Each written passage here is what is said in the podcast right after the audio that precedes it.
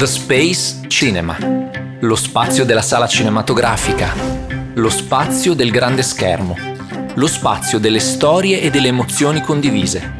Le luci si abbassano mentre una voce vi ricorda di spegnere i cellulari. Titoli di testa, si comincia.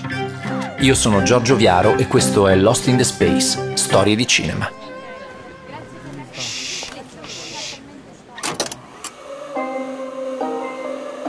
Una bambola elettronica con le fattezze di una bambina di undici anni. Un passatempo, ma soprattutto un'amica fidata, una confidente e perfino una guardia del corpo. Una creatura artificiale ma con una intelligenza straordinaria, destinata a sfuggire sia al controllo di chi l'ha creata che della sua padroncina. Si chiama Megan ed è la protagonista del primo grande film horror in arrivo in sala nel duemilaventitré. A sentire la trama potrebbe venire in mente La bambola assassina, ma Megan si pone un obiettivo più ambizioso: ragionare sul rapporto tra la tecnologia e le nuove generazioni e in particolare sulle responsabilità dei genitori nell'educare i figli al loro uso.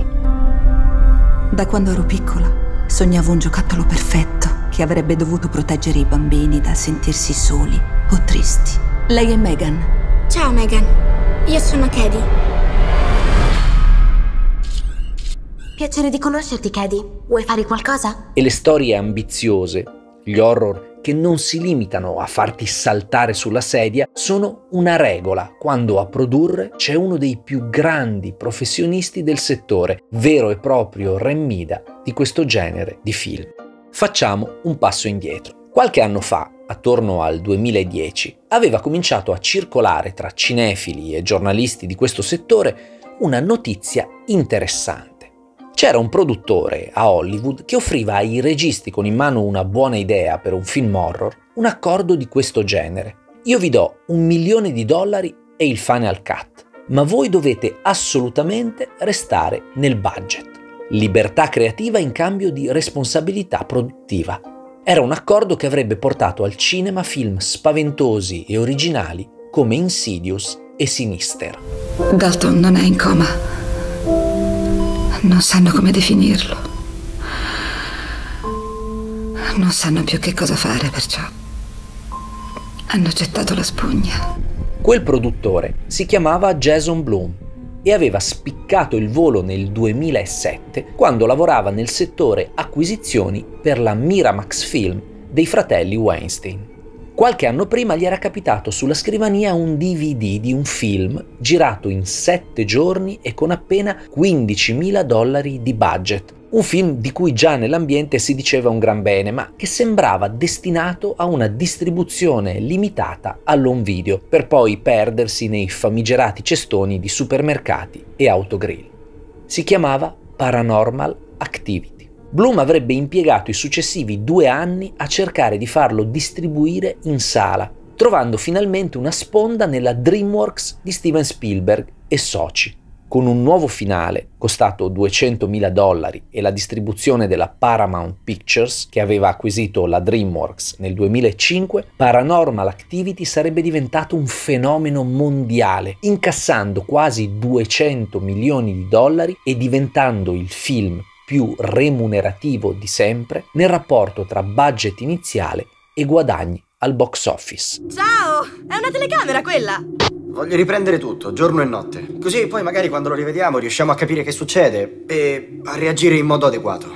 Con quella mossa, Blum aveva dimostrato in modo abbastanza clamoroso di avere in grande abbondanza la dote più importante che sia richiesta a un produttore, l'intuito, e di averne una particolare sfumatura, quella legata alle storie spaventose. È interessante perché negli anni successivi lui stesso, nato a New York nel millenovecentosessantanove da un commerciante d'arte e da una storica dell'arte, avrebbe più volte affermato di non essere un tipo da film di genere e tuttavia nei film di genere aveva trovato la perfetta combinazione di ciò che amava di più: produzione indipendente, quindi più agile e intellettualmente libera rispetto ai grossi blockbuster hollywoodiani, e distribuzione mainstream che consentisse alle sue storie di raggiungere il maggior numero di persone possibili. E che le due cose potessero stare assieme glielo aveva dimostrato proprio Paranormal Activity. Io penso che sarà molto interessante catturare qualunque dettaglio, anche mentre dormiamo. Questa filosofia, oggi sancita dall'accordo con Universal, che distribuisce tutti i film Blumhouse destinati alla sala, investendo tra l'altro nelle spese di promozione cinque volte tanto quello che è costata la realizzazione dell'opera, è sempre rimasta al centro del suo lavoro, tanto che quando Blum incontra un nuovo autore destinato a entrare nella sua squadra e prima di firmare qualsiasi accordo è sempre molto chiaro su un tema. L'obiettivo è fare film destinati a quella che si chiama una wide release, cioè una distribuzione nazionale in un numero di sale tra le millecinquecento e le tremila. Megan, il tuo obiettivo è proteggere Cady dal male, sia fisico che emotivo. È una bambola? Modello tre generativo androide, Megan abbreviato. È incredibile che l'abbia fatta tu, l'adoro. Il famoso limite di un milione di euro nel frattempo è stato aggiornato e oggi viaggia attorno ai cinque milioni. Il mercato è cambiato, specialmente con l'invasione delle piattaforme di streaming, mentre a non essere cambiato è l'obiettivo finale, rientrare sempre e comunque delle spese. E se un film non finisce in quelle tremila sale, se la Universal non lo distribuisce al cinema e resta un film di nicchia, oggi attraverso lo streaming e l'home video Blum sa di poter recuperare più o meno quei cinque milioni che è disposto ad affidare ai suoi autori, assieme alla libertà creativa.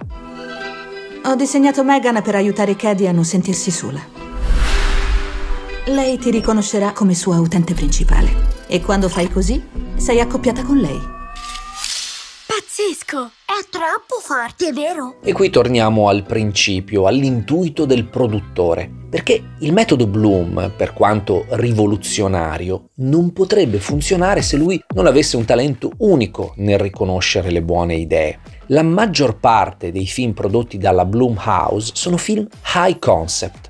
Cosa si intende per high concept? Si intendono film basati su un'idea semplice e potente, che è possibile raccontare in poche parole. Quell'idea è la vera ricchezza di ogni progetto. Facciamo qualche esempio dal passato. Film high concept sono The Cube, Buried, Sepolto, The Fall, ma anche il recente Old di M. Night Shyamalan, la cui trama si può riassumere in alcuni sconosciuti restano bloccati su una spiaggia dove le persone invecchiano molto più velocemente del normale. Un tipico film high concept invece prodotto proprio da Blum e diventato un franchise di successo è The Purge, in originale La Notte del Giudizio, nato dalla domanda cosa succederebbe se la vendita libera di armi negli Stati Uniti arrivasse al punto che il governo dà a chiunque la libertà di usarle indiscriminatamente per una notte all'anno? Questo non è un test, è il vostro sistema di trasmissione d'emergenza che annuncia l'inizio dello sfogo annuale sancito dal governo degli Stati Uniti d'America. È autorizzato l'uso di armi classe quattro e inferiore durante lo sfogo. Al suono della sirena ogni crimine, incluso l'omicidio, sarà legale per le successive dodici ore. Selezionata l'idea, Blum racconta in molte interviste di avere una regola aurea per capire se un film ha le carte giuste per avere successo. Se da un horror togliamo le scene horror. Funziona ancora come film drammatico? Se la risposta è sì, quello per lui è un progetto su cui investire. La storia prima di tutto. Gli spaventi sono facili, far saltare la gente sulla sedia è facile, è portarla sul bordo della sedia attraverso il racconto dei personaggi che è difficile. E se ce la fai, quando arriva lo spavento, è dieci volte più potente. Da quello che ho capito hai... hai... un numero illimitato di vite, quindi hai illimitate possibilità di scoprire chi ti vuole morta. Cioè io dovrei continuare a morire finché non scopro chi è il mio assassino? È questo il tuo grande piano? Hai un'idea migliore? Oggi, guardando il curriculum del Blum produttore, troviamo in realtà non solo grandi franchise horror come Auguri per la tua morte o l'ultimo reboot di Halloween. Blum, per esempio, ha prodotto il cult di Damien Chazelle, Whiplash, ha prodotto BlacKkKlansman di Spike Lee, ha prodotto film per la tivù e miniserie come The Normal Heart o The Loudest Voice, tutti lavori premiatissimi, a partire dagli Oscar e dai Golden Globe. Ma il nocciolo del suo lavoro resta lo stesso. Quello che si fa ogni giorno negli uffici della Blumhouse, un anonimo edificio in mattoni bruni di un piano a sud di Silver Lake, che si raggiunge scendendo il Beverly Boulevard in direzione opposta ai grandi studi hollywoodiani e alla celeberrima scritta che li sovrasta, è scovare grandi idee e registi di talento, che con piccoli budget sappiano terrorizzare il pubblico e conquistare, ancora una volta, il box office. Megan ha fatto qualcosa di male.